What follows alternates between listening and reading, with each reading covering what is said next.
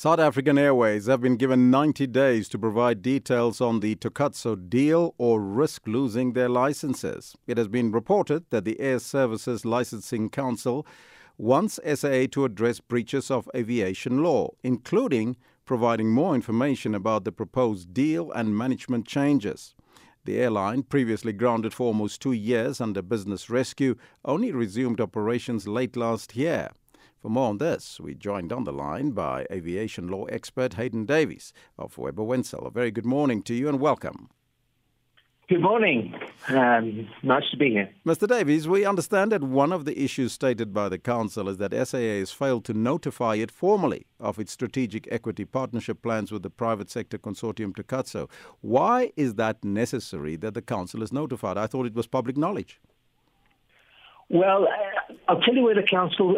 Firstly, I think the council's request may be premature because, from what I read in the in the press, um, has yet to acquire um, the stake in SAA. In other words, it hasn't been finalised yet. They're not the owner, so I'm kind of surprised that the uh, council is making this request. But the there's a piece of legislation. Um, it's called the Air Services Licensing Act and what that means is that the council uh, issues licenses to airlines um, for operation domestically, that's within South Africa, and of course, if they fly internationally as well, they, they, they issue a license for that. And what's important in the license, well, there's a number of things important, but one of the things is who's running the airline and who owns, who controls it.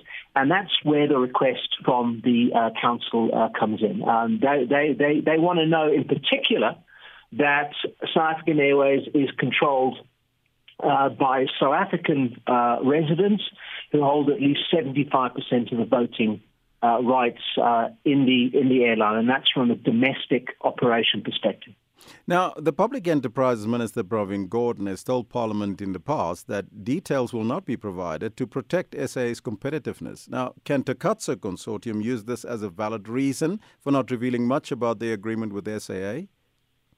No, if if, uh, if I was acting for the Takatso consortium, I think I would be I would certainly be responding to the council. I see from a press report they've given uh, they've given 90 days for them to respond. So I would be writing back. I would be um, sharing that information in terms of uh, the structure of the, the consortium, uh, and in particular, an emphasis on that it's uh, controlled by South African residents holding 75%.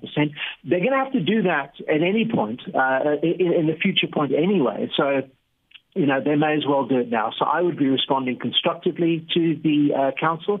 I would be uh, working uh, with them and uh, I would be sharing that information. Mm-hmm.